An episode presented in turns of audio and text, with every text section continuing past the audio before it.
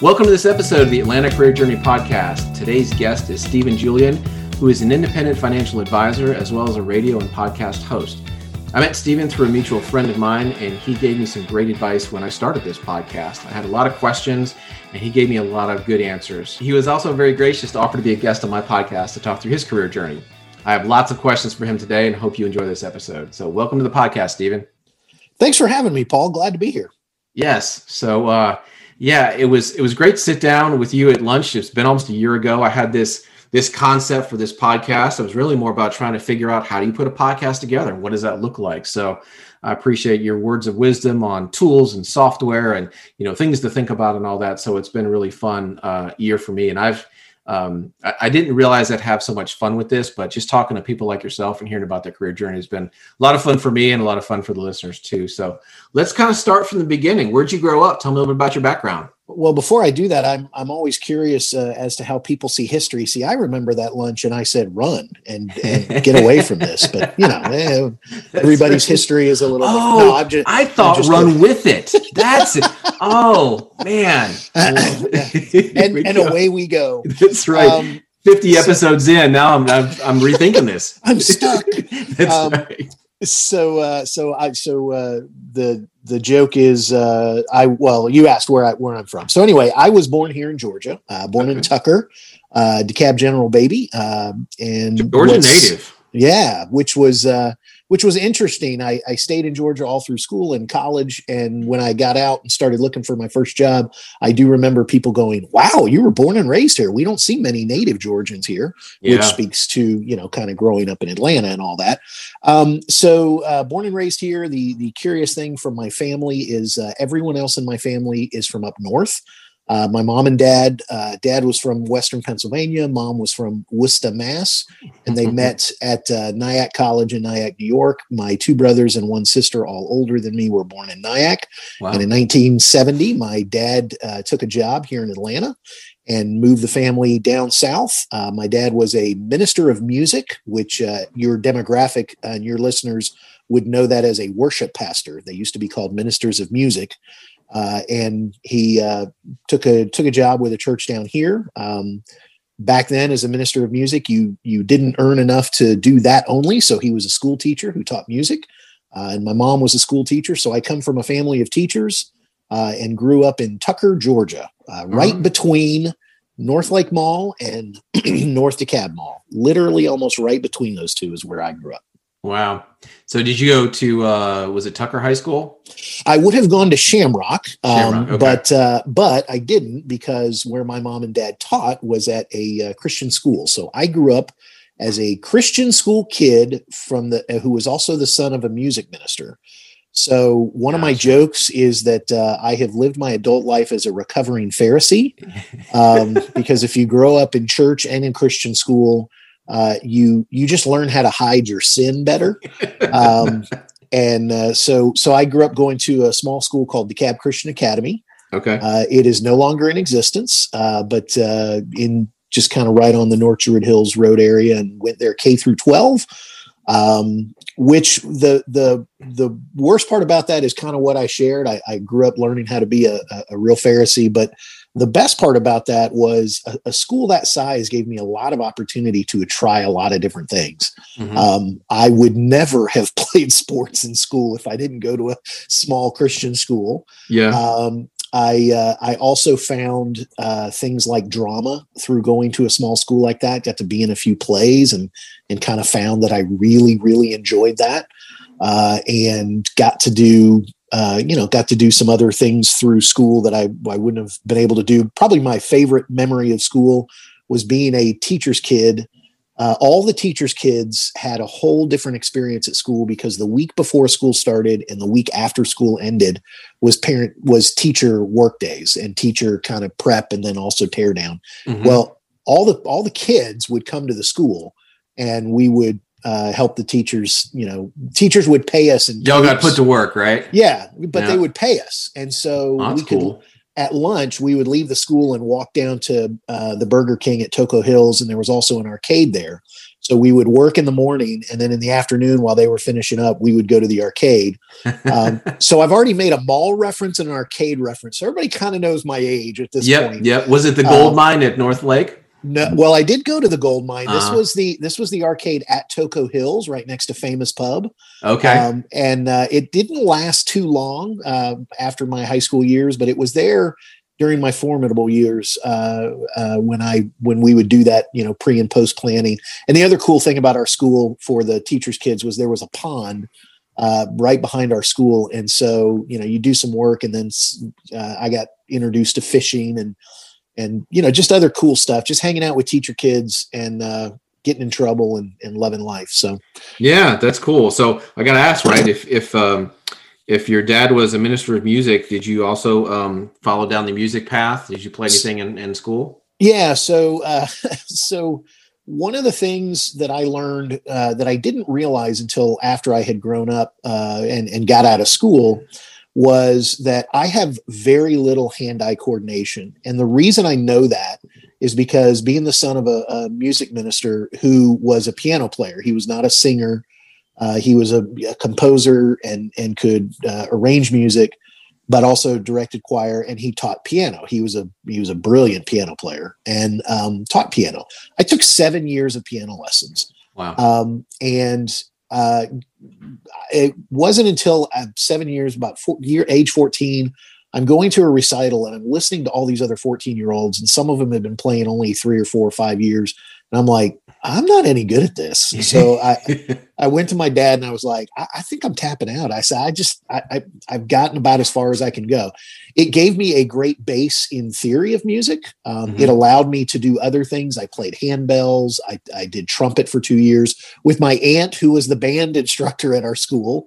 Um, uh, so I did trumpet for a couple years and and can kind of carry a tune and can kind of I have a little bit of uh, musical knowledge, but mm-hmm. um, I took seven years of piano, realized I wasn't any good at it. And I didn't, and my favorite love as far as sports went was baseball. And the older I got in baseball, once I got to 13, 14, 15, I started realizing I'm not really good at it, even though I love it. and I looked back and was like, it's all hand eye coordination. Um, yeah in my adult life with my kids, I ended up coaching a lot of baseball and I I know everything about the game. I love the game. I can see things. Yeah. I just can't I just can't do them.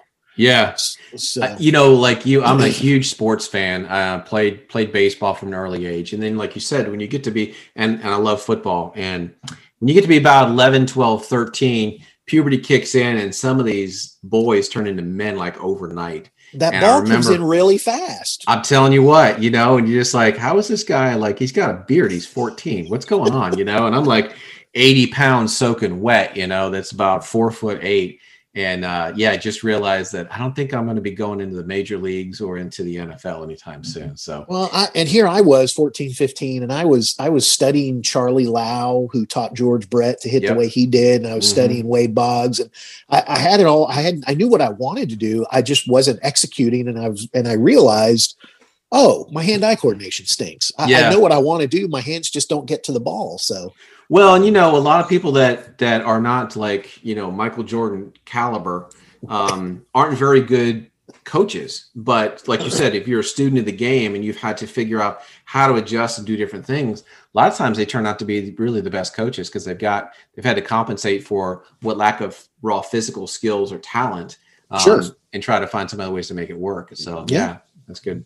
So you um Christian school all the way through high school. Um, mm-hmm what were some of your uh, your favorite subjects? What were you ex- excelling at academically? Yeah, so uh, I uh, I was always a good student. Um, I I enjoyed all subjects, or I was good at all subjects. Um, I, as I as I was going through it, I would have told you my best subject was math.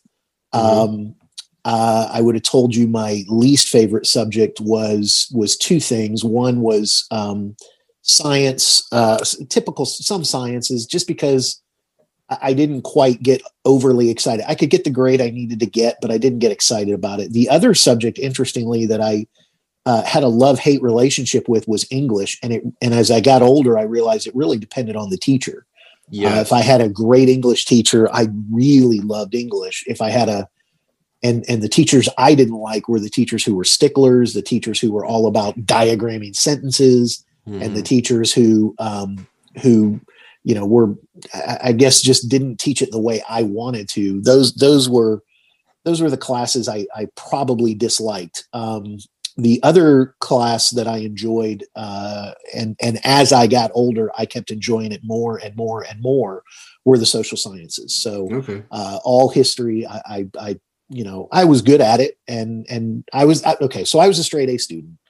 Um, I got one B in my high school years, and it was in drama and uh, I, I, ended up being third in my class and and I never forget and the drama teacher ended up being my senior AP English teacher and I remember telling her it was your drama class my first year of high school that ended up costing me being, being valedictorian. salutatorian. I wasn't going to be yeah. valedictorian, but salutatorian. And she was like, "Oh, I'm so sorry." And and it was just classic the way she was like, you know, okay, what do you want me to do about it? right. And I was like, and and but what was funny was as I got to my senior year, and I and she also would do plays and stuff, and I did a play my eighth grade year. I was involved in a play my ninth grade year, and then I didn't do any plays because I played basketball for the school, and I was trying to do baseball, and I wasn't, and I was doing miserably. And we would have a school play, but I never did the school play until my senior year. I made a decision. Um, okay, I'm not going to go for the baseball team because I'm not any good and I'm yeah. not going to play much. So I and they, I said I'll do this. I'll do the school play, and they did. Uh, uh, they did uh, Revenge or Return of the Pink Panther, and it was that play that I learned something really important. Because uh, even though I was always pretty good in school and I'd done a lot of things, and I always looked at drama as just something. If it's there, I'll do it, and I would help with a cantata or do a narrator at the church or something. I did a few different things, and it was just always something I was like, I'll just do it. Yeah. But when I did that play, um, there was a culmination of a lot of different things that made me realize that I enjoyed performing and mm. I enjoyed um, getting a laugh. I enjoyed seeing a reaction and I enjoyed helping other people enter or participate in what was going on. Now, what do you think it was that changed your senior year as opposed to, you know, other plays and activities you were involved in earlier on? Um, there was nothing dramatic, or the, that was pun intended. There was nothing uh, overly crazy. Um, I, if I remember correctly, um, it, it, basically was I'm going into my senior year, and I'm like, "Hey, this is my last year." I'd been at this school since kindergarten, um, and and I'm like, "Okay, I, I want this to be you know best year. You know, I want to be a great year. I want to enjoy it. Yada yada yada." And I remember distinctly really thinking do I want to play baseball? Because I had played, and I put played in quotation marks. Yeah. My ninth, tenth, and eleventh grade year, I was on the baseball team. I barely played, yeah. but I enjoyed it. I mean, it was baseball. I'm hanging out with my friends. It was great. I, I was a better basketball player than I was a baseball player. But um, I remember going to my senior year, and I remember they had not done a play the year before, and they said we want to do a play. And I remember saying, "This is my last shot. This is my mm-hmm. last chance."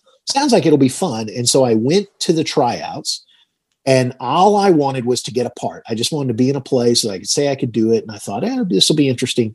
And they asked me to do the lead of Inspector Clouseau. And, oh, wow. uh, and I at first didn't want to do it. And then as I did it and, and the, the two months of study and, and working with the people I worked with and going through physical comedy and, and, and it was, and I, um, I, am a fan of, of comedy and I'm a fan of comedians. And even back then, I used to love to watch stand up comics. Um, and the first time when I got a laugh uh, in the first major rehearsal that was in front of some crowd, I remember going, Oh, I love this. I mean, it yeah. just, there was something about performing and then I began to look back at everything I had kind of done up mm-hmm. to that point, and I had been involved in some cantatas and things like that, and I just realized that um, I'm pretty good at it, and that that you know some people were saying some things, and somebody wrote me a note, and I just there were certain things that happened. I just like, okay, this is a skill. This yeah. is not just I did it. There, there people are saying some things that is more than just hey you did a good job i mean they Yeah. were really kind of Yeah. I, I had something and so uh, that ended up we'll get to it as i left college that helped that was part of my decision of what i decided to do as my first career which was which was kind of a left turn when i was expecting to go right Interesting. You know, I mean, if I'm somewhat of a you know amateur student of stand-up comedy and just I find it fascinating because it's you know one of the worst fears everybody has is public Mhm. speaking, right? And so to get Yep. up with a microphone and have to capture the attention of an, Mhm. an audience that you can barely see through the lights. Um, uh, they a lot of them really talk about the rush that you get Yep. and the immediate feedback. You know, Yep. especially for people that do you know TV or movies or anything where it's recorded and it's played later, they have no idea if it's going to be a Right. hit or a bomb. But when you're Right. up on stage, you know immediately if that connected, and then from there you can kind of target, you know, where you're going to take that audience on whatever journey, and then it just kind of feeds on itself. And so it's it's an absolute rush to do that. So on top of having just some innate skills to be able to do that, it's great that you recognized it and said, okay, there's something here I could probably explore a little more with. Well and and as a fan of comedy myself let me be very clear i am not a stand-up comedian um, what i what i grasped there though was the power of per- uh, a little bit of a power of performance Yeah. and and the interaction with the crowd that the, Mhm. the feeding off the interaction of the crowd rather than fearing it um, Yeah. was something Yeah. that i noticed That's fantastic. So out of that, did you start thinking, hey, I might need to study theater and some of the drama and the arts? Or were you thinking, I'm a straight A student, I've got some pretty good skills in math, I might go down a different direction? What were you thinking? yeah at the time? so so uh, when i was a senior in high school so a couple things so obviously you're trying to figure out where you want to go to school so uh, i at that moment in time uh, if you had asked me what i would want to do i would say that i wanted to be a coach uh, and, and i figured basketball coach because that's what i had played Mhm. uh, basketball or baseball coach. And and i wanted to in order to do that i probably would need to become a teacher. Uh, i was the son of a teacher uh, a teachers um, kind of knew it felt comfortable in school figured that was probably what i was going to need to do for what i wanted to do. I will say in finishing that play there was a small period of time and my high school english teacher she actually said you you could pursue this. And i remember telling her um, i'll always enjoy acting. I'll always enjoy doing stuff like that and Mhm. performing. But i remember telling her i don't think i can make a living at it. So i thought uh, and and i guess here's my little first piece of advice. It's you you know just because you're passionate or skilled or good at something doesn't mean it has to be your job Mhm. I have been able through my adult life to find multiple opportunities and multiple chances. And in fact, I see some of my two main careers. I saw the performance aspect of it and kind of really enjoyed that and found opportunities for that uh, through what I did. So, um, so anyway, college. Yeah. I'm I'm deciding what I'm going to do, and you know, people didn't apply to as many colleges as they do now. Uh, some people did, but most of the times you applied to a couple different colleges. Uh, and so, two things. Number one, uh, I had been a lifelong fan of Georgia Tech, um, which shows that I'm a glutton for punishment. Um, because growing up in Georgia with all the rednecks and the rabid bulldog fans, and to be a Tech fan, two things are true.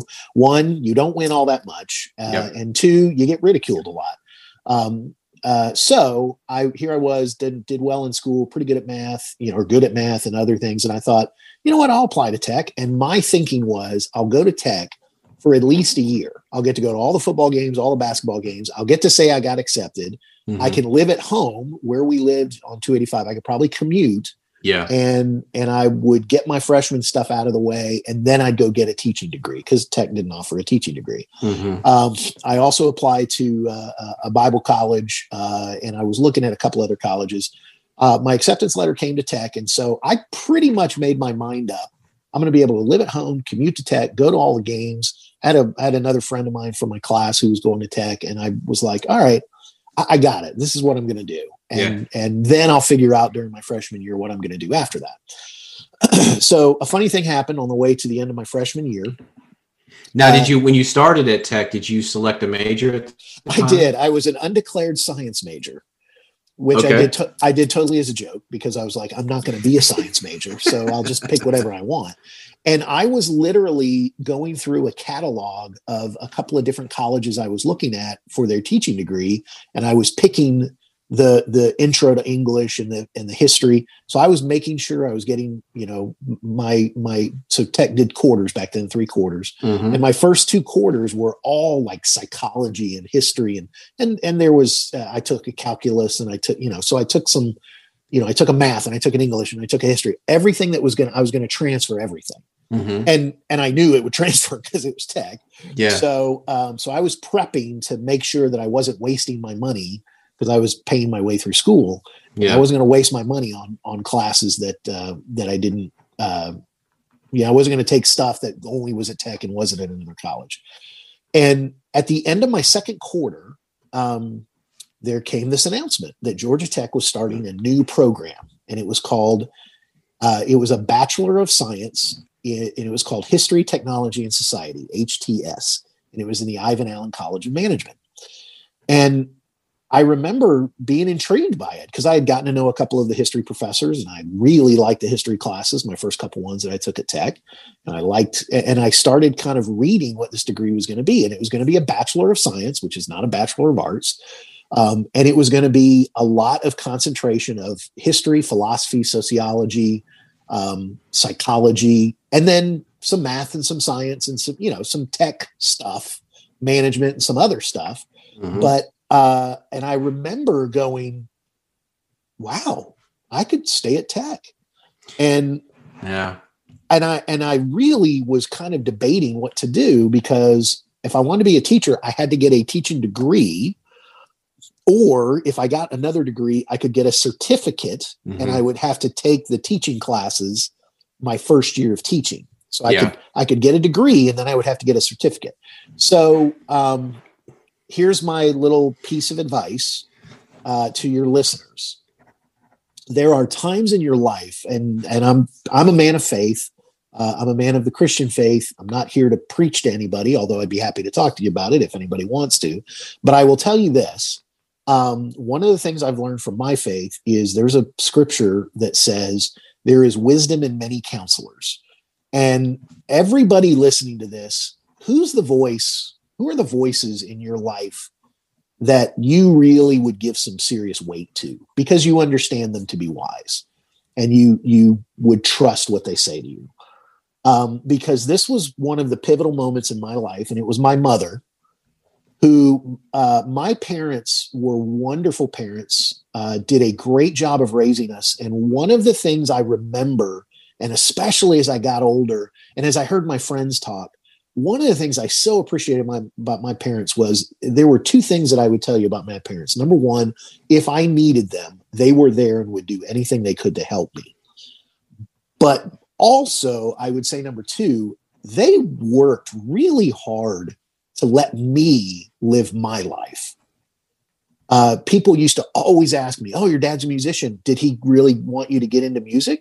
And I was like, He was always willing to teach me, but he never forced me he asked us strongly to take at least one year of piano. But when I told you that I stopped, Mhm. I went to him and I said, I think I'm done. He was like, okay, great. He said, I, you know, I, appreciate, you know, he told me what I did well and what he liked, but he just, he let me make my own decisions. They never yeah, pushed me into sports. They never did this. They ne- and one of the things that used to frustrate me as a teenager is I would go, Hey, I've got this decision, or I was thinking about this and I'm not sure about that.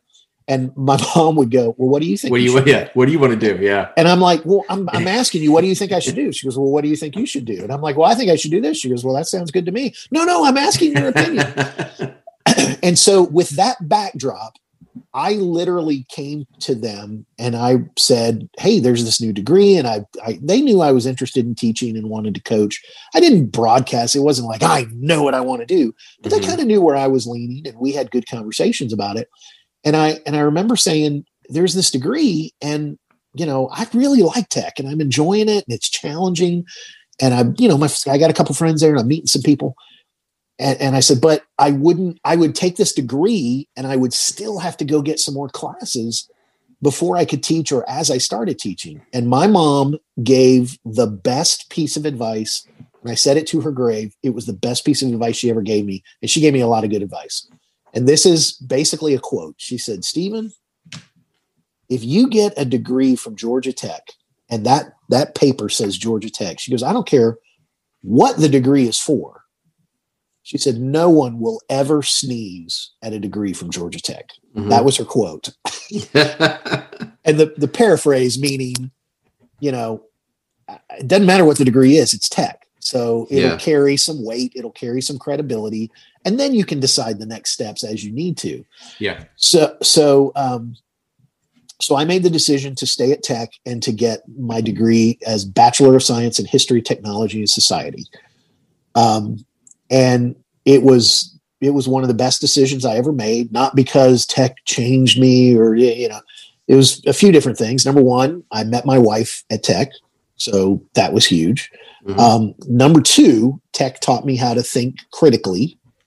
Uh, number three, tech taught me confidence in my own thinking ability um, and gave me confidence to, you know, that I, I'm comfortable with, with how I think. Um, and number four, uh, tech taught me how to research. Yeah. which turned out to be good, especially for my second career. So, um, so that's so I, I decided to go to tech. I commuted to tech, which is weird. All four um, years. All four years. Yeah. Um, largely because I was paying my way through, and yeah. my parents cut me a deal. They said we can't give you any money for college, but they said two things. My mom said they said you can live here uh, rent free, and my mom said if you're home for dinner, I'll feed you. Uh, mm-hmm. and then they said um, uh, will they would cover half my car insurance. So those those were the two two gigs that I got. So living at home saved me about six grand a year at that point in time on yeah. uh, expenses. Um, it was a different experience because I, I, usually was working in the afternoon and evening. So I would, I, most of my classes were morning. So I would, you know, go to tech. I, uh, and, and I would sometimes hang around, but I never got the whole student life and nightlife. Yeah. Um, because it was a financial decision. Yeah. It's trade-offs, right? Yeah.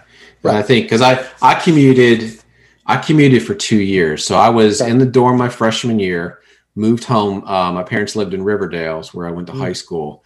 Uh, so sophomore and junior year, I commuted. And then my senior year, I'm like, I need to have at least one year before, you know, I have to start working. I want to have a little taste of what, you know, college. I, I mean, you know, my freshman year in a dorm was definitely an initial taste, but I, I struggled academically. I mean, it was a brutal year and I was, I was looking to transfer for different reasons because I, right. you know, was going to transfer before I failed out.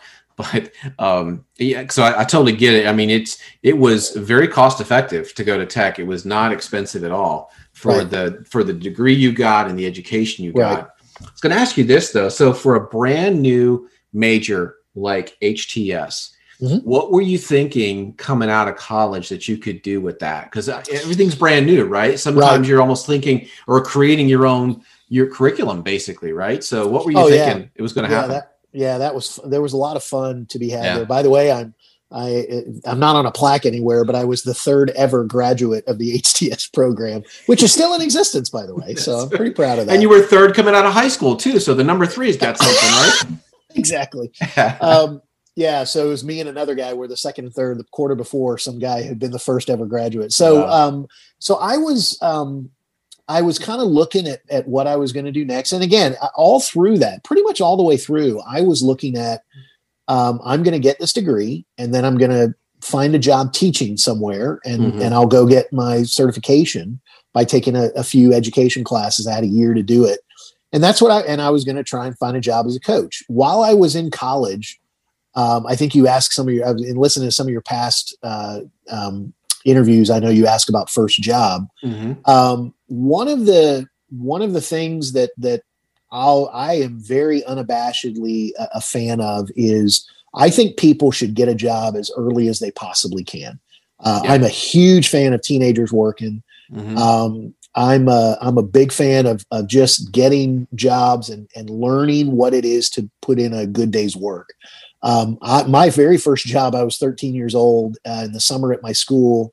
We were hired by the maintenance man to do summer to work over the summer, and we cut the soccer field and we put in steps to the soccer field. We cleaned, uh, we painted offices. We we did did repairs. We did. I mean, we did hard labor, and it was hard. It was a hard job. Yeah. I had a. I also worked at Chick Fil A in high school, and then when I was in college, my mom made a joke to somebody one time who said, "Oh, you're working in college? What? What? Where are you working?" And my mom said, "It's more better to ask him where he isn't working." um, because I still worked at Chick fil A. I also got a job at a concrete plant, closing it down uh, and telling the drivers when to come back the next day. I, I ran my own, I was a baseball card collector and I ran baseball card shows on the weekends to make some extra money where yeah. I sold my collections and I bought and sold cards. Um, I learned the value. Yeah. Well, I learned the value of buy low, sell high, which works. And I mean, I, I, that was something that was kind of ingrained in me. Uh-huh. Um, I I did a lawn mowing business. I worked with a lady in our church who made gourmet cakes, and I would help deliver them for her. And uh, you know, I I worked at a watch store in the mall. I mean, I I had all these different jobs that I did all through college. But one of the things I really enjoyed doing was here again going to this small school. My uh, former my basketball coach hired me to uh, because I was in town and because I was around. Uh, I got a job coaching uh, junior high basketball. So uh, my four years in college, I coached uh, junior high girls uh, and I coached junior high boys. Uh, in fact, the year my senior year of, of college, or eh, it was either senior year or the year after, um, it was actually my last my last quarter at Tech was the fall quarter of '95, and one of my classmates had gotten hired as a teacher and he was going to be the girls varsity basketball coach and i assisted him at his school. Wow. so i was coaching a lot and so i was laying this groundwork to be a teacher and a coach. So that was that was really the the really primary focus. You're going to graduate you'll have this degree it'll open up some doors for you to go into teaching. You're already doing some coaching things. Now what uh what happened? yeah, you mentioned earlier about your first job, so I'm curious to see because you did a lot of different things. And I think, and I want to just touch on that too because I, I, I worked a lot as well, and I think it really teaches you one the value of hard work and mm-hmm. what your own paycheck brings you. You know, there's yeah. there's definitely a value in that, but also it teaches you early about responsibility, about yep. customers, customer mm-hmm. service um, as well as you know coworkers and having a boss and what that looks like. And uh, so I, I, appreciated all of those values at the yeah. time, but certainly afterwards too. Yeah, and as you as you built your career, right? As yep. you yep. aged and went, oh yeah. Uh, by the way, there's a current, uh, I think it's a progressive, yeah, progressive commercial with the guy who teaches people to not be their parents. Yeah, that's and, uh, right. Uh, and uh, you got up early. No one cares. And one of the right. things you don't even know things, the waiter's name. Yeah. Well, and one of the things working taught me as a teenager was, hey, Stephen, no one cares. What, what you know. So, sometimes shut up, put your head down, and just do the job. Right? Yeah. I, we're we're we're uh, we're a society that thankfully everybody has heard. Like uh, you know, everybody's talking and everybody's posting. And I do think one of the things uh, younger generations need to be told is no one cares. Just yeah. just do the job, right? So there are times to make your voices heard. There are also times you just put your head down and do the job because we're yeah. just. I, I just got to get this Chick Fil A sandwich out the door. I just mm-hmm. got to get the concrete trucks done. So yeah. Um, All right. So uh, so here's what happened. Um, the uh, the other lesson I would tell people is so I, I, was going through my professional, you know, being a student and getting ready uh, f- for what I wanted to do. But uh, co- coinciding with that, I'm attending church, um, and I'm attending the church I grew up in, and I uh, we did something called youth group, and they still exist today. They're a little different now.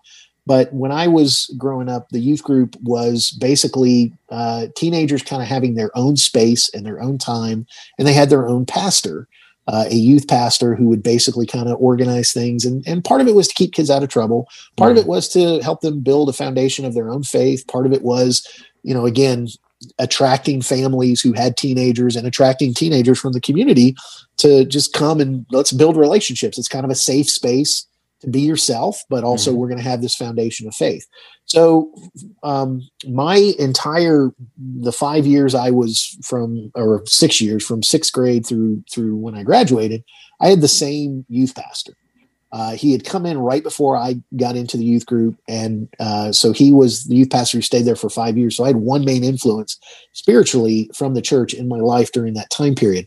And then I was still attending that church while I was going to tech, and literally the year after uh, the year after I graduated high school, um, I'm still there was no college ministry at my church, so if you were a college student and you stayed at home, you either didn't go to church or you kind of helped with the youth group. That you, I wasn't trying to hang around and still be a teenager, but I was willing to help.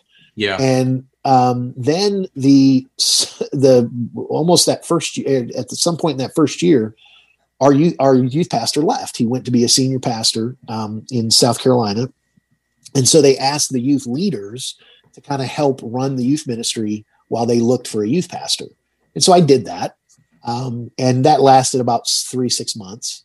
And then the youth pastor comes in, and uh, wonderful youth pastor did a great job, but he was only there for two years. So while I'm in college, I go through two different periods in my church where I'm helping with the youth ministry, mm-hmm. and we have no youth pastor. Um, and the first time, uh, I'm kind of just I'm 19 and I'm just I'm just helping. I'm I'm yeah. the guy with energy, and I'll do whatever he asks me to do. Yeah. And I help the new youth pastor for the two years he's here, and and I'm kind of enjoying working with students in church. And then he leaves, and now there's this period, and they basically ask me and two other people to basically run the youth ministry while they look for the next youth pastor. And this is my junior year in college. Oh wow. And I began to notice something that I was pretty good at performing uh-huh. I was pretty good at organizing a crowd. I was enjoying the creative outlet of what are we going to do next? And if I could compare it to comedy again, it was almost like a late night show. Not that the kids were there to watch, but what are we going to do that's different? What are we going to do that's creative? What are we going to do that's weird? What are we going to do that that's going to make them go, I can't believe we did that. And then yeah. the parents would go, I can't believe you did that. um, but not to the point where they wanted to arrest us. So, yeah. you know, all that kind of enjoyment. Um, and, and why, so, so I'm ready to be a teacher, but I'm also really enjoying this aspect of, of, uh, of church ministry. Oh, um, what a great opportunity because not everybody gets a chance to sort of create something new like right. that, especially at a young age, right. right? Yeah, absolutely. And so, uh, so then they hire the next youth pastor. I tell that youth pastor, this has been great, but I'm getting serious with my girlfriend. We're about getting ready to get married. I'm going to step away. Um, and that lasted for about three months. And I kind of got dragged back in a little bit. And, and, and then one other interesting thing happened when this youth pastor was, was doing this, uh, or was, was getting hired. I began to go, Oh, I see what he's doing there, but I would have done it this way. Oh, I yeah. see why he did that and I like that. But if it were me, I would. So now I'm thinking like a leader. Uh-huh. Um, I'm not saying anything to anyone. I'm not complaining, but I'm like, hmm, I'm, I'm seeing how I would do that. And so I now begin to realize there's this little conflict of, I don't think I want to be a teacher. I, I think I might want to be a youth pastor. Yeah. And and I had said at various times in my life that I was open to doing ministry and, and going into church ministry but I really wanted to coach and I really wanted to to um, and I guess I wanted to teach. And so here again, wisdom in many counselors. My my parents said, you know, we're Christian school teachers, and that's a very different thing. You're talking about being a coach and maybe being a public school teacher. They said you should talk to, and there was a gentleman who was a good friend of theirs, and he had gone to the church. He actually had been my, you know, brigade leader when I was a little kid. And I asked to speak with him. And I said, I, I want to talk to you about going to being a teacher and, and getting involved in public school system. And he did a wonderful thing. He gave me about an hour of his time. He asked me some great questions that I wasn't ready for. I got to drill him about what his life is like, what's it like, and, and just kind of behind the scenes of being a teacher. And he got to the end of it, and unlike my parents who would stand back and let me make my own decisions, this this nice man said, I, I do want to speak something to you. And he goes, and you don't have to do this, but he goes, I just, he goes, Stephen, I've known you since you were, you know, eight years old. And he said, I, I, I just think your personality and your giftedness, he said, you have a creativity that I think the public school system would stifle. Yeah. And he said, I'm sure you'd be a great teacher. He said, I just see that creativity needed more in ministry. And that kind of stuck with me and, and through some other things and some prayer. And but mainly the opportunity that I had to kind of run a youth ministry. I made a decision right near the end of my senior year at Georgia Tech that I was like, I, I think I'm going to go into ministry. Hmm. And so I completely pivoted. Yeah. Um, and got to have a great joke that I would tell people in my next, in my first career as a youth pastor when people would say, What Bible college did you go to? I would say, George, I'd say Georgia Tech, and they'd give me this puzzled look, and I go, They got a fantastic theology department. and they'd really look at me and I'd go, I'm just kidding. I was a history major. And then they, then they'd go, What? Yeah, that's right. That's great. But it's, you know, it's almost like you've had an internship if you're comparing it to other students that have decided they want to go into consulting or into medicine or whatever the case is, right? You've you've kind of seen that on the grounds how things worked. And I think um, that one teacher was spot on about the creativity. There's, you know, you uh, my wife's a teacher and so I've seen her she spent 20 years, you know, in um, in the private sector, you know, working in, in corporations and then moved into teaching and it's a whole different mindset, you know, and there is there's a structure that's curriculum that's mandated by this county or by the state, right? And then there are parents that you have to sort of work with with their students right. and there's there's a box that you really can't get too far out um, you can you can insert your personality in different ways with projects right. but overall pretty structured and yeah that's so that's that was really good advice. I I, uh, I would tell people um, one of the things you should probably kind of figure out about yourself is are you very good are you a, are you good at taking instruction from other people or would you rather you know build it yourself would you rather um, you know what what kind of show intrigues you or or what kind of are you I'm, I'm intrigued by dual survival you know where they stick you out there and you just try and now i couldn't do it yeah. But myself but but my work career i've really enjoyed being left alone and going this is what we expect. Now go do it. Yeah. Um and what's funny is my wife is 100% the exact opposite. She's like i i hate i would hate that. What i want is tell me what you want me to do and still leave me alone but i'll do it. Whatever you ask me to do i'll do it yeah. Um, and I, the more the better, the more instruction of how to do it, the better. And I'm more like, I wonder if I could do this different. I wonder uh-huh. if I uh-huh. could change it this way. So, yeah. Uh, so, so you graduate tech, um, full bore into the youth pastor, building out the ministry.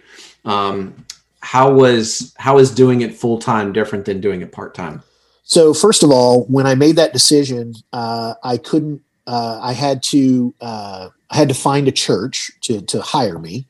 Uh, and that oh, so this wasn't this wasn't the same church that you were kind of subbing for. No, so gotcha. when I was when I was helping, they they hired this new youth pastor, and okay. so uh, he was there to stay. Um, and so I was looking for where where am I going to go full time? And in the meantime, I had to get a job.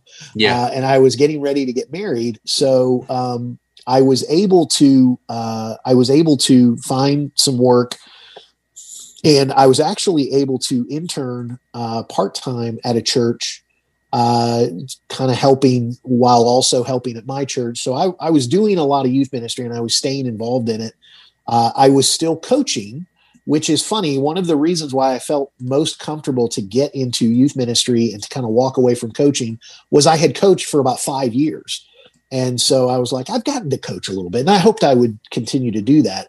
So I was getting myself prepared and getting my resume out there, and and I guess the uh, the uh, the thing I would tell people is um, there are times we need to be very very patient, mm-hmm. and I there were a lot of fits and starts. There were multiple interviews. There were uh, in in in youth ministry, you would go candidate. Uh, you would go and actually spend a an evening. I actually went to a church locally. I was hoping to stay local um, and went to a church locally. We thought it went very well, and we found out it didn't go well, or they didn't like as as much as we thought we did well. Mm. So there's all kinds of you know there's there's fits and starts and failures along the way, and while that's happening.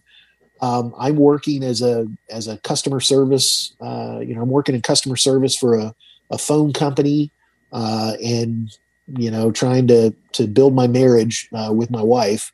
Um, and so it from the time I graduated until uh, when we started, it, it, was about a year and a half. Oh wow! Um, and there was a it was it took a little while. So yeah. um, so that was there's a dry period, uh, and it and it's not going to happen right away. And I, there was no internship from Tech's program to get into youth ministry. So yeah, did, did to, you question? Did you question your choice in that year and a half, or did you always say, you know what? Uh, it's just a matter of time. I'm going to trust God through this process, and in the meantime, you know, I'm I'm I'm good with picking up jobs here and there. It's kind of what I've been doing for a long time. Yeah. So yeah, they, that's a great point. I, I I did what I was used to, just mm-hmm. you know, hustle and make money you know do what i need to do to survive. Uh, meanwhile my you know i get married my wife uh, finds a, a, good job and, and we're doing okay. We're, we're handling our money well and and you know we're not getting into debt or anything like that. I graduated with very little debt. So we're we're in good shape and i just figured the right opportunity would come along. Uh, just needed to to find it. And again it, it was probably the fourth or fifth significant interview or candidate uh, position that that made the that that ended up being the first position. So uh, in uh, 1996, we go to, or excuse me, 1997, we move to Portsmouth, Virginia, uh, which is uh, part of Hampton Roads, right outside Norfolk and uh, Virginia Beach, and we go to a uh, the Alliance Church of Portsmouth, Virginia, and that was my first full time position in youth ministry. I did that for for 10 years in three different churches. Hmm. Um, three very different churches. We uh, we lived in Portsmouth, Virginia, which was a Navy town founded in the 1600s. Uh, I was able to be a youth pastor at a church back here in Duluth. Um, so we go back to where we've grown up, Metro Atlanta, you know, hmm. happening city. And then the last church we worked in uh, was in Bozeman, Montana, so wow. I got to live at near the beach. I got to live in in the Gallatin Valley, and I got to live in Atlanta. Three different churches, three very different parts of the country. So were these like uh, you were planting these churches, and that's why you're no. kind of moved to the next one, or no, just no. opportunities? It's a little bit of opportunity. So uh, my denomination I grew up in was called the Christian Missionary Alliance. Um, you uh, I, being a youth pastor, um, I you know at Portsmouth, uh, the the previous youth pastor had left. They were looking to hire a new youth pastor. They brought me in. Um, what the cool part about Portsmouth was there was a Christian school attached to the church. Uh, I didn't have to teach at the school or anything like that, but I did get to coach. So okay. uh, I got to coach some basketball and I got to coach, I actually oh, nice. got to coach golf, which was kind of cool. So I, I got to kind of get that coaching itch. So I ended up coaching like seven or eight years whilst uh, between college and and my first youth pastor position. The first move was because a position opened up at a church uh, here in the Christian Missionary Alliance that wasn't my home church, but I knew of the church and I knew the youth pastor who was leaving, and I saw it as an opportunity to move back down near family. My mm-hmm. wife's uh, mom uh, had been diagnosed with cancer, and mm-hmm. so we got an opportunity to move down here. That that job opened up um, and I look back now, and that was 100% God bringing us here to be here for when my my wife's parents both passed away from cancer three years apart. Mm. Um, it was also for us to, you know, uh, for my oldest son to get to know his his grandparents, yeah, uh, my parents and and her father, and um, so there was that was that was kind of our choice. We we got to a point and so here's my advice. As you're doing these jobs um, as you're building your career i always came to a place especially in youth ministry um, where i kind of thought i'm either going to make a commitment for another five years. I, I kind of took it two to three years at a time and and at portsmouth we were there four years and i remember thinking I'm either going to commit to another two, four, five years, or I need to start looking because I mm-hmm. thought I, it's about time for me to to do that. There were some things happening that just made sense. When I came here and the church here, we thought we were going to stay until I was done with youth ministry, and um, it wasn't until they actually let me go because the church was dying mm. and uh, they didn't have enough to, to afford two salaries. Yeah. Um, by the way, if you're ever in a board meeting and someone comes in and says, I think we should assume that at best we're going to bring in a ten percent less than what we brought in last year. That's probably not a good sign. um, and flag should go up after that. Yeah. yeah.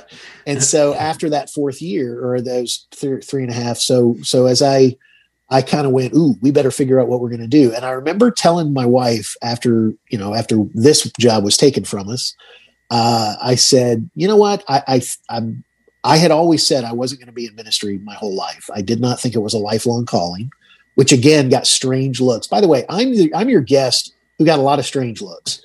What Bible college did you go to? Georgia Tech. right. What? What? They don't do theology. No. What'd you study? What engineering did you study? I was a history major. What? right. And then I'm with pastors. So uh, when were you called to lifelong ministry? I don't believe my call is lifelong ministry. What? Right. right. So I get get a lot of weird looks. So I remember telling my wife, I, have got, I can do that. I, I don't want to get out of ministry yet. I, so I think I got one more church. Where do you want to go? I said, you know, we've done, done this for about eight years. I, I actually have a little bit of a name. Mm-hmm. some people know me. So if you could go anywhere, and she was like, I'd love to live in the mountains. So I sent, sent a resume to the Rocky Mountain District. They had a church in Bozeman who was looking to hire their first youth pastor. Wow. And uh, so that's, so that's how that kind of worked out. So uh, at, at, the kind of the tail end of your your Bozeman stint, um, were you starting to think, okay, my next move is going to be out of the church into doing something different? And if so, what? How were you thinking through other career choices and industry? So there's a yeah, I, I was starting to think that. Um, actually, the Bozeman move was a little bit more of a. I was building a youth ministry, but I also was associate pastor. Mm-hmm. Um, I, I was going to do it a little bit longer. I didn't go out on my timing, and that was 100% my fault and is another conversation for another day. Um, but I, w- I had been thinking the last year or uh, year and a half of what I wanted to do. And um, I was thinking, I was thinking in business. Um, mm-hmm. I had I had run my own, you know, I'd run little side hustles and, and stuff like that. Um, and I was and I was trying to figure out what it was going to be, and and so here we go back to uh, one of the other things that had been developing on my life was I had always been fascinated with the world of investments. Um, dating back to my senior year in high school, when in an economics class we studied the market and we got a we got on our Tandy 180 computers and mm-hmm. typed in. We did a little stock game that was ridiculously uh, cheap and monochrome, and and we had a Wall Street Journal that we would look at once a week, and we picked our stocks. I had kind of become fascinated and just in, just engulfed myself in learning how the stock market works, and I I trace it back to. I was always fascinated with the value of things. I was being a baseball card fanatic. I always was fascinated I watched baseball cards just skyrocket and in the late 80s early 90s and and then watched them plummet because of supply demand. And i just became fascinated with how money works. Mm-hmm. um, i began to read um, first thing that got me really interested in investments myself was reading peter lynch mm-hmm. one up on wall street. Yep. Um, i discovered jim cramer very very early on in cnbc in 2005 2006 um, and uh, read his book Wall, uh, confessions of a wall street addict uh, and then read some of his other books that he did mad money and other stuff uh, began to read about uh, traders from history jesse livermore and just became fascinated with the idea of stocks um, and actually started to invest a little bit of my own money um, uh, and so concurrently as i'm doing all that i'm now coming to the end of my my career in youth ministry and I'm trying to figure out what I'm going to do next. And I figure uh, since it kind of happened without my, uh, not in my timing, uh, I decided, um, uh, well, I got to do something. So I got back into uh, sale. I did sales in, phone systems and I worked at the Bozeman airport for a little while. And, and I started deciding to look into a career as being a financial advisor. Um, called a bunch of different companies and uh, landed on Edward Jones uh, for two different reasons. One, they were the only company that paid you while you studied to get your Series 7 and Series 66 uh, in order to be an advisor. Mhm. And two, they were kind of known for taking people from other careers, especially teachers, pastors, and salespeople in business. Hmm. Um, almost every other company I looked at, they were like, you need a degree in finance, or um, they were going to start you in the call center. Uh, you know, so there there were these kind of different career paths, and Jones was the the first one, the only one I found that will pay you to while you study, and then you uh, um, you sink or swim Yeah. uh, based on Because you because you can't trade um, until you get those certifications completed, Cor- right? correct. You, Yeah. I cannot you cannot handle someone else's money hmm um, without either yeah one of the series or um, uh, series yeah all the different series that you have. So how long does it take you to get those certifications? So with Edward Jones, uh, so so I want everybody to picture this this nice, uh, wonderful little thing. So Edward Jones hires you, um, and at that time, uh, they were getting. Uh, they they told us they get twenty five thousand uh, applications a year, and they hired about twenty five hundred advisors. And when they hired those twenty five hundred advisors, they put you in a ten week, and they, they don't hire them all at once, but you get in this 10 week course and all you do all day is you're supposed to study and they go lesson by lesson and at the end of that 10 weeks you go sit for your series 7 license test. The pass fail rate at that point in time was um, more than 50% of the people who take the test fail it as far as industry wide.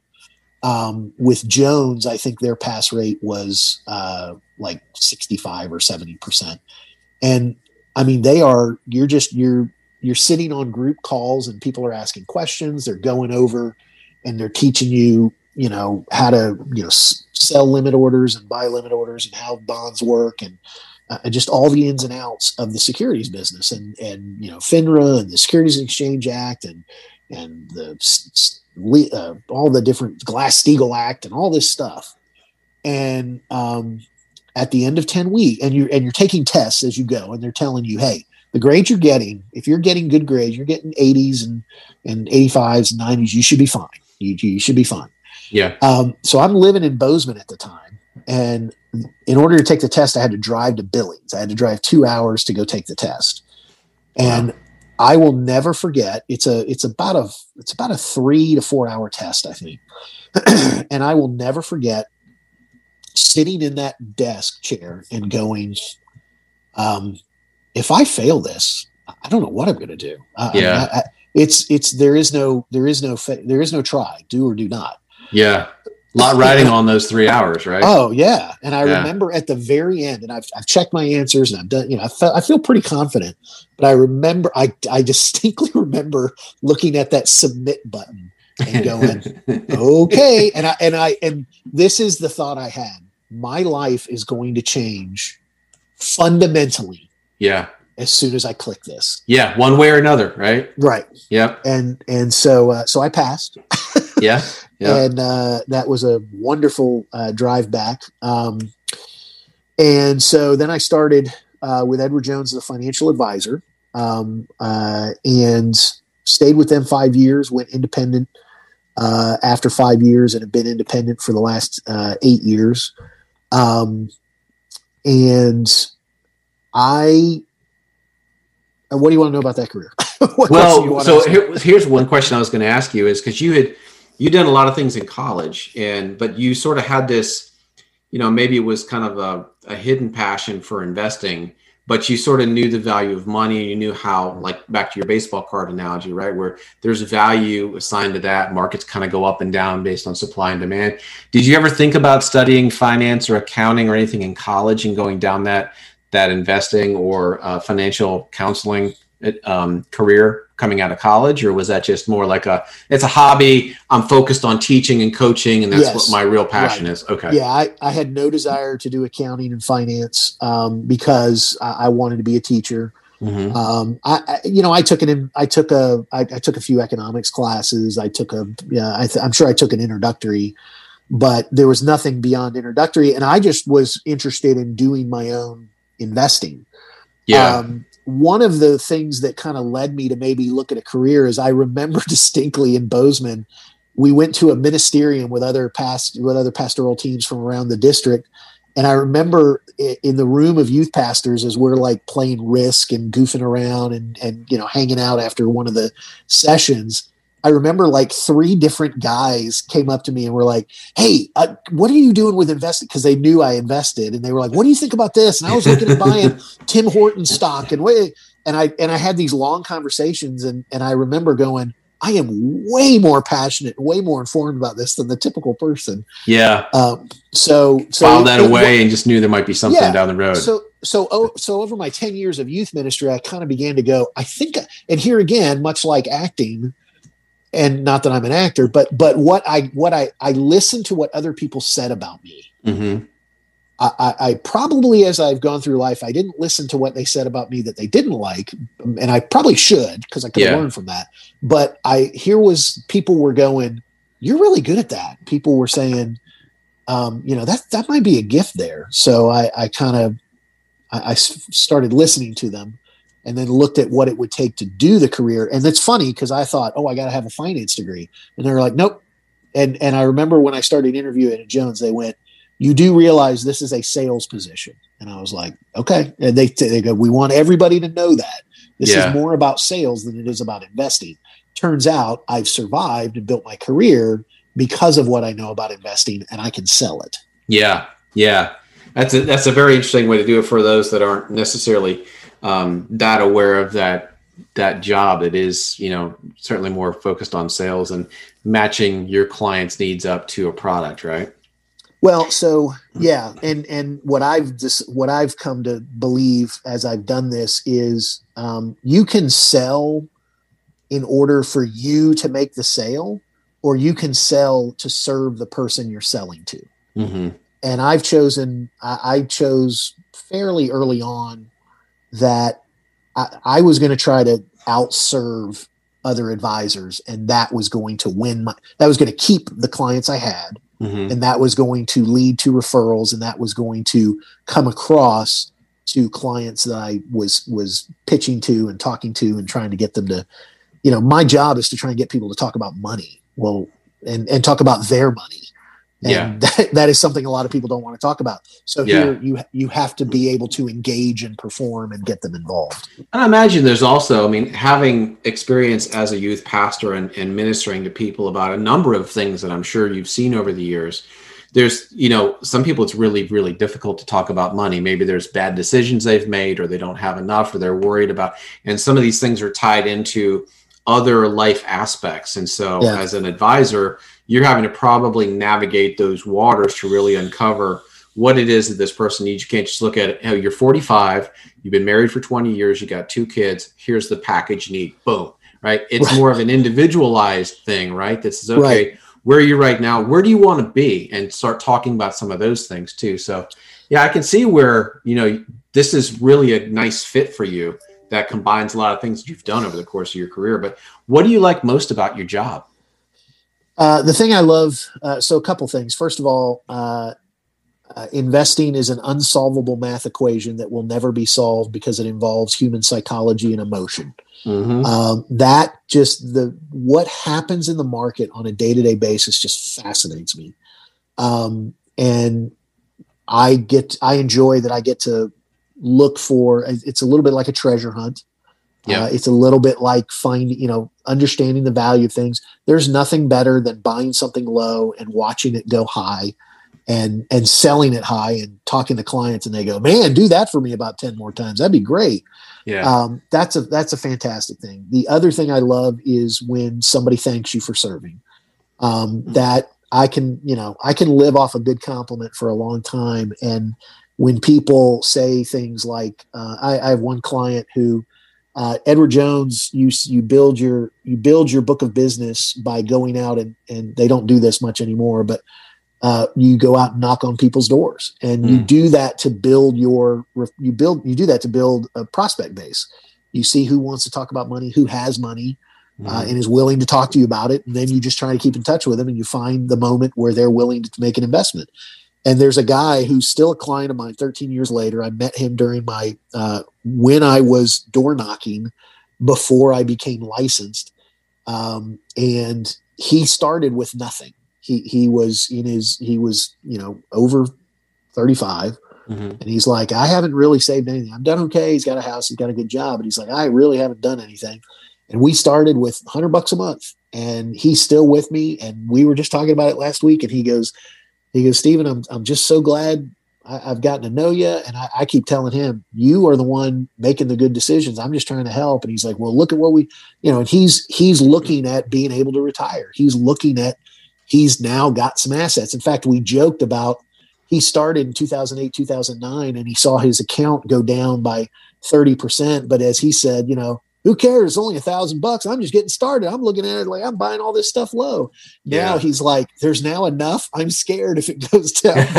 and I'm like, yeah, that's a good problem to have. So yeah. So helping people and, and serving them is, is just a wonderful and, and and getting thanked for that is just, I mean, that's that's that's a bonus.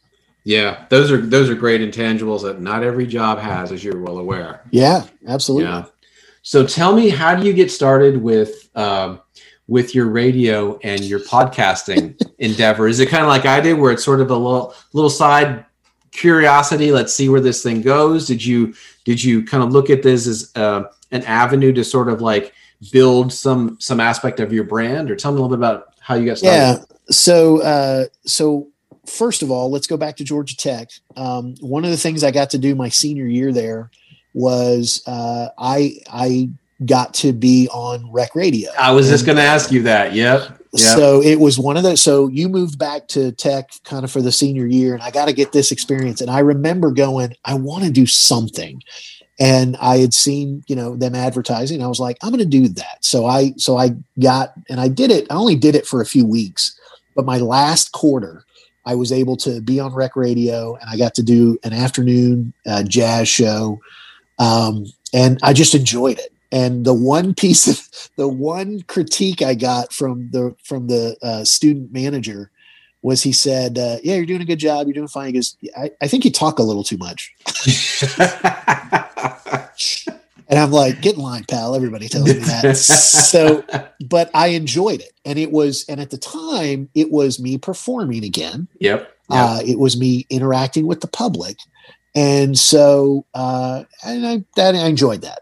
And, and I just filed it away. And I was like, boy, I'd love to be in radio, but there's no money in it. There, yeah. It's hard to get a career. Yeah. So, so, um, so fast forward, um, we are, we have, uh, I've started my career at Jones. We've moved back down here for me to kind of build that career. Uh, our kids are, uh, we got three kids now, they're in school, and I start uh, getting involved. Uh, my, my oldest son is playing baseball, rec baseball. And so at the league, uh, two things happen. My wife gets a job at the Gwinnett Braves Stadium, mm. helping helping day you know day of game staff kind of thing and uh, she notices this guy coming in, and she goes, "He is from the park where where Joshua plays baseball." And so she introduces herself. We we meet him. His name's Mike Salmon. He is uh, he's been on uh, local sports radio, and he is working with the Gwinnett Braves to do the pregame. He's doing some play by play. He's he's doing pregame uh, scoreboard stuff like that. So he's so we get to know him, uh, she gets to know him through the job and we get to know him through the park because we're like, oh yeah, there you are. And so we get to know each other. Our, our sons play baseball together. Mm-hmm. And so we, we, we become fairly good friends. And then Mike uh, asked me, he said, I, I want to ask you some questions uh, about an opportunity I have. So he, he sits me down and he starts telling me about this opportunity called Business Radio X. He's been asked to start the second studio of Business Radio X. Business Radio X is, and and this is circa 2012. He's uh, it's an online radio station that also is a podcast. Now, at that point, podcast, I go, what's a podcast? Mm-hmm. Um, it's just coming into its own. Um, and he's it's more about online radio station, and he's been asked to head up this studio. And so at and he's at, and he goes, let me tell you about it. He just starts laying out the opportunity he's like, he goes, I want you to poke holes in it. I want you to tell me what I need to be concerned about. I want you to tell me why this would be a horrible thing for me to do, or if it's a good idea, you know. And and, and so he's just getting, he's looking for wisdom in many counselors. Mm-hmm. And as he's talking about it, I'm, I'm asking some questions. But I told him at the end of that conversation, I said, Mike, I just need you to know I'm incredibly jealous because this sounds like it would be a ton of fun. Uh, you know, talking to business owners, interviewing people. I mean, that would be so much fun. And um, so he asked me to come in and be a guest on one of the early shows. And Business Radio X is a for profit uh, online radio station and podcasting platform. And the way they make money is people come on as guests for free, and then you talk to them about how a show would help them either market and promote their company, create content online, or network in a closed environment through the guests you bring on your show. And so Mike at first had me come on, and, and I know at first he was wanting me to possibly do my own show, which the running joke we have is financial advisors are incredibly cheap and frugal. It's one of the ways we make money. Right. Um, it's called and, value, right? Yeah, exactly. and so then Mike uh, said, he called me up after I had appeared on the show, and he said, Hey, I want to try something. And he said, Would you come in and co host with me? And I was like, uh, Yes, tell me when and where, you know. So he goes, it, it, and uh, I don't know if anybody who's watching Princess Bride, but you know, there's a there's a good line, little, you know, it's not as funny as the other ones, but uh, when Wesley says, the Dread Pirate Robert says, "Good job, Wesley. Uh, I'll most likely kill you in the morning. Um, you know, good job today, but go ahead and go to bed, and I'll probably kill you in the morning." And Mike said, "We'll just do it once." He goes, "I just want to try it." And so I came in there and uh, we did a show and we got done. And he was like, dude, you missed your calling. He said, you should be on the radio. And I'm like, thanks. Can I come back and do it again next week? Yeah. so I, I, I kind of was like, I'll come back anytime you want. And so he said, well, I, I will probably do it for another week or two. And we just kept doing that. And he, he kept going, I'll eventually, you know, you don't, one of these, and he kept saying, well, you don't have to keep coming back. I'm like, Mike, I'm having so much fun. This is so great and yeah. I was using it to network with business owners. Yeah. So, um, so he never paid me, you know, to do the show. I just and and he always said, I, he goes, I I feel like you're adding something to the show. I feel like it's helping. Mm-hmm. And I'm like, Mike, I'm, and he would always introduce me as Stephen Julian. He goes, Stephen's an, a financial advisor. He's here to scratch an itch and mark something off his bucket list. That's what, that's what we decided we would tell people. and after about two years, then he just like, this is Stephen Julian. He's my co-host. He's a financial, he's a, you know, independent financial advisor, but he uh, he enjoys doing this, and I'm like, I, am just here, you know, I just want to keep doing this. Yeah. Um. So uh, and so here again, I'm getting to perform. I'm getting to interview. I'm getting to interact with the public. I'm getting to, you know, do what I do, which is talk a lot. Mm-hmm.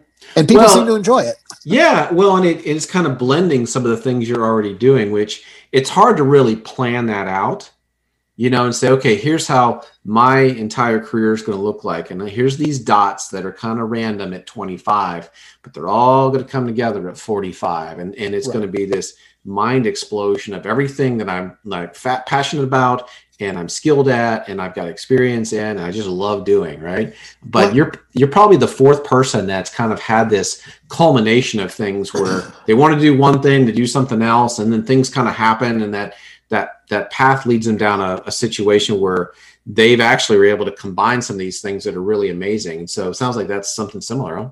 Well, yeah, and I, and I've been blessed that I, you know, I took one path for ten years. I've been on another path for thirteen years. I, I, you know, I sit with a lot of clients, and it's very normal to go. You know, by the way, those are the two main ones. There's also the I washed cars at the Bozeman Airport for Enterprise mm-hmm. uh, for six months. I I sold uh, phone systems uh, for a phone company in Bozeman for six months. I, I watered plants at California Pizza Kitchen and Chili's, uh, and I had a I had a, a, wa- a plant watering route uh, before I got into youth ministry. So I've had a lot of the other kind of I got to do this, mm-hmm. um, but you know there were things to learn there, and there were there were um, it, it, taught me what I liked and what I didn't like, and and what I'm good at and what I'm not good at.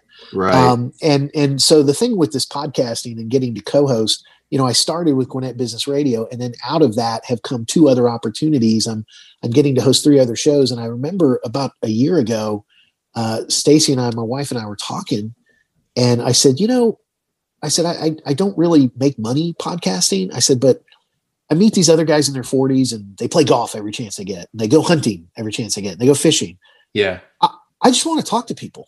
Yeah. A- And podcasting lets me talk to some really, really great people. Yeah. Podcasting lets me talk to some boring people that I have to work hard to make more entertaining. hmm and Yeah. podcasting uh, lets me be goofy and podcasting lets me kind of let out eh, some creativity and, and if i get and i'm not a stand-up comic but if i can get one little line and get people to laugh and it's not just sympathy laugh i'm like ah i think i made a joke well, and you know, and and you don't know like who you're going to inspire and affect in a in a positive way and and really make a difference in someone's life. And even if it's one person out of you know 500 or 1000 or 3000 people that download these episodes that's one life that you've impacted which is more Sure. than what you've done if you were just you know out on a golf course or you know binge watching netflix or whatever you know so uh, it's I, I find i find the medium really fascinating i've always been a big fan i i listened to like a lot of the espn podcast early on and it was nice to have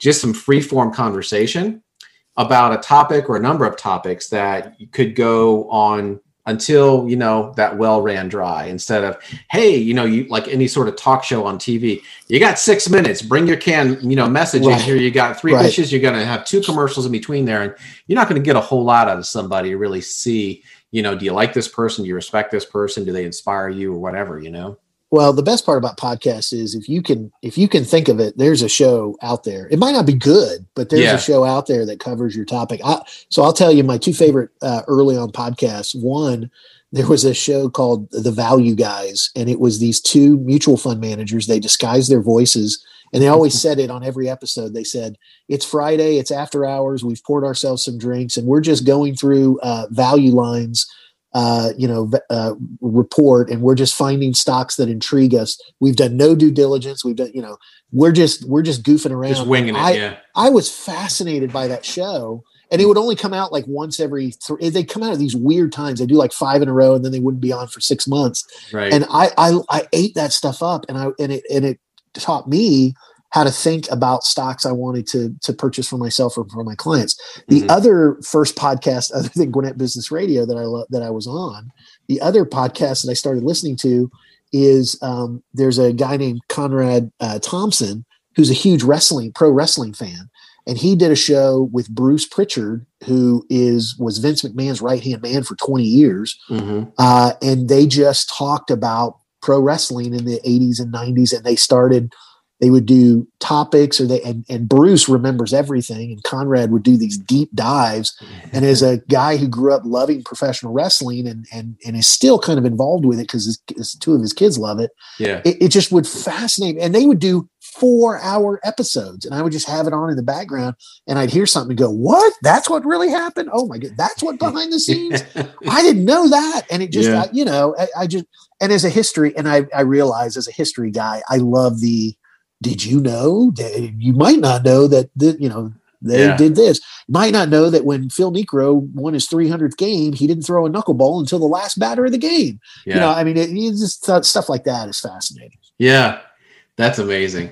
Well, that's that that definitely makes a lot of sense how you wound up on Business Radio X and have been so successful and been added to you know a couple more podcasts as well. So that's pretty amazing. Well, I I, uh, yeah, go ahead. can I pitch him real quick?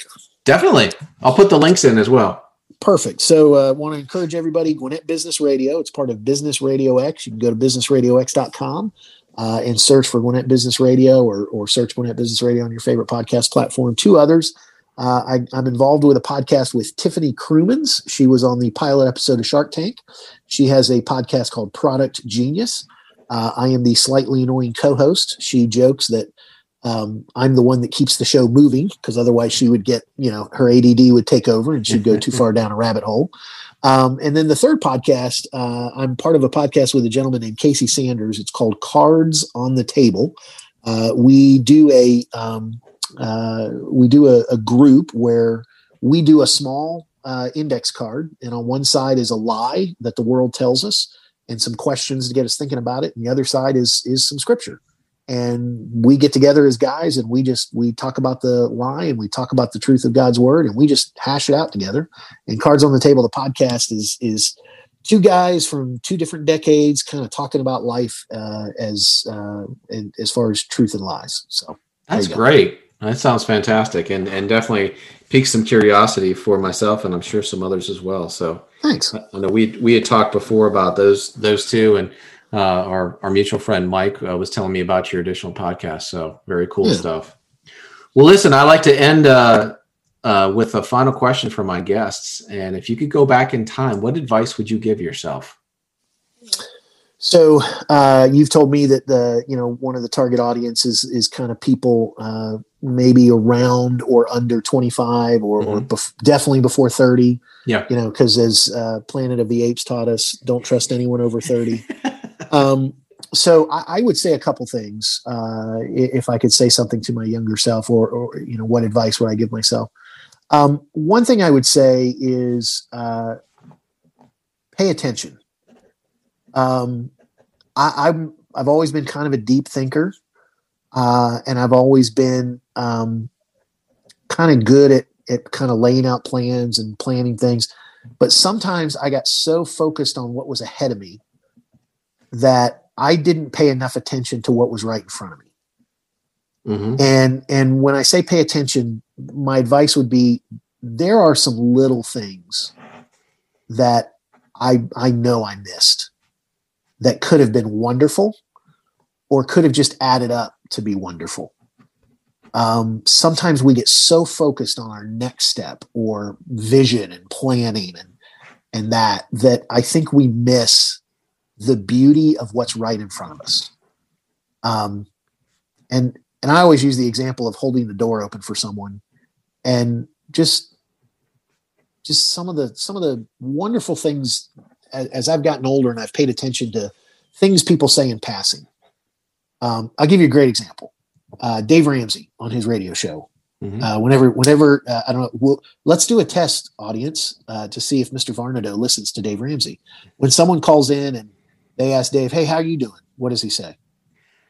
I have not listened to his radio show. I've read a lot of his stuff, but I've not really listened to it, so I don't know. Uh, no, no. I, well, well, yeah. I, let me guess. It's better than I deserve, or something. There like you that, go. Right? Yeah. Better than I deserve. How you yeah. doing, Dave? Better than I deserve. Yep. I I started a few years ago of deciding to say that, and I get more like startled, like whoa, whoa, or I'll get uh, just today. My son and I were in Target, and the lady said, "How are you doing today?" I said, "Better than I deserve." She goes, "Amen," and I was like, "Yep, it's the definition of grace." She goes, "I know," and so yep. we just it was really nice. So pay attention because there yeah. are some there are some big things in front of you, and there are some small things that are worthwhile. Um, the other piece of advice uh, that I would uh, would give myself is uh, work hard. Um, you know, I don't want to make political statements or I don't want to do the typical well, millennials. I'll just say, uh, very little in my life has paid off more than working hard. Mm-hmm. Um, I uh, we talked about the tech degree when I was looking for that very first job. I interviewed at a lot of different places just to find try and find something that would pay me a living wage and a, and and you know could get me out there. And I uh, I remember one guy who said, um, "You're not going to be the fit for this job. I want to tell you that. I don't want to waste your time." He said, "But I do want to encourage you with something." Uh, and he said, "You know, you talked about being you know being a tech grad," and he goes, "And obviously that matters. Tech is a great school." He goes, "But let me tell you what I'm most impressed with." He said, I'm most impressed with a young man sitting in front of me who knows what it means to work hard. Mm-hmm. He said, I, he goes, I'm, I hire people and they never worked in their life. They don't know what it means to work hard. So the value of hard work, um, I would remind myself of that because even though this guy told me I worked hard, I, I, could work even harder. And and you can always you know work a little harder. I, I think that matters. Um, and then the last thing I would give myself advice of it. It took me a long time to be comfortable with who I really am. Um, as a as someone who enjoyed performance, that fell into uh, being a Pharisee, putting on faces, putting on airs, uh, faking people out. Um, took me a long time to be comfortable with who I who I am. Mm-hmm. Um, and and we live in a world that thankfully I think more and more we're more open about letting people be who they are. Yeah. But but I mean who you really are. Um, and I tell my kids, you need to figure out what you're going to do about God. You're going to figure, you need to figure out how to handle money and you need to figure out how to deal with other people.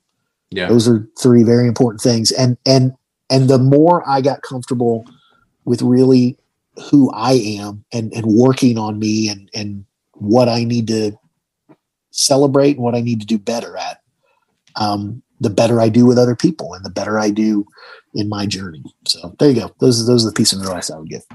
Those are great. Those are all great advice, and I think they apply to just about any avenue you can go in as well. So, so Stephen, I really appreciate your time today. I know we talked about a, a number of things, but I really, uh, really enjoyed getting to know kind of your background, your history, and a, a little bit more about, um, you know, just kind of where you, where you, how you got to where you are today. So, I'll put the links of what you promoted um, when I publish this, and uh, again, I can't thank you enough for your advice and counsel as I started this this podcast and uh, continue to listen to what you're putting out there for the audience as well. Well, Paul, I'm excited about the show you're doing, and uh, just think about the people listening, and uh, people are going to get some advice from you. And uh, thanks for uh, for broadcasting this message because uh, it's needed for sure. So thanks for being the leader of that. Thank you, sir. Appreciate it.